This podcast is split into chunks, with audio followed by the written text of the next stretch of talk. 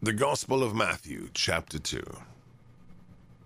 When Jesus was born in Bethlehem of Judea, in the days of King Herod, behold, Magi from the east arrived in Jerusalem, saying, Where is the newborn King of the Jews? We saw his star at its rising, and have come to do him homage.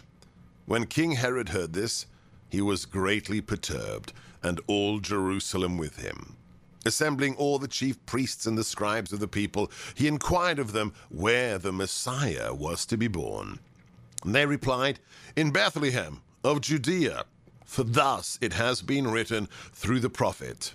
And you, Bethlehem, land of Judea, are by no means least among the rulers of Judah, since from you shall come a ruler who is to shepherd my people Israel. Then Herod called the Magi secretly, and ascertained from them the time of the star's appearance. He sent them to Bethlehem and said, Go and search diligently for the child. When you have found him, bring me word, that I too may go and do him homage. After their audience with the king, they set out, and behold, the star that they had seen at its rising preceded them, until it came and stopped over the place where the child was. They were overjoyed at seeing the star, and on entering the house they saw the child with Mary his mother. They prostrated themselves and did him homage. Then they opened their treasures and offered him gifts of gold, frankincense, and myrrh. And having been warned in a dream not to return to Herod, they departed for their country by another way. When they had departed, behold, the angel of the Lord appeared to Joseph in a dream and said, Rise, take the child and his mother, flee to Egypt, and stay there until I tell you. Herod is going to search for the child to destroy him. Joseph rose and took the child and his mother by night and departed for Egypt. He stayed there until the death of Herod, that what the Lord had said through the prophet might be fulfilled. Out of Egypt I called my son. When Herod realized that he had been deceived by the Magi, he became angry.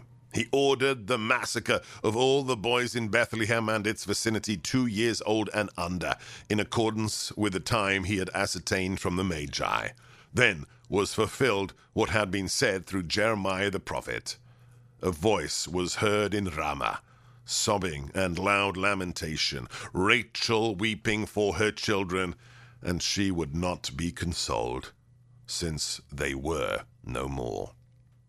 When Herod had died, behold, the angel of the Lord appeared in a dream to Joseph in Egypt and said, Rise, take the child and his mother, and go to the land of Israel, for those who sought the child's life are dead. He rose, took the child and his mother, and went to the land of Israel.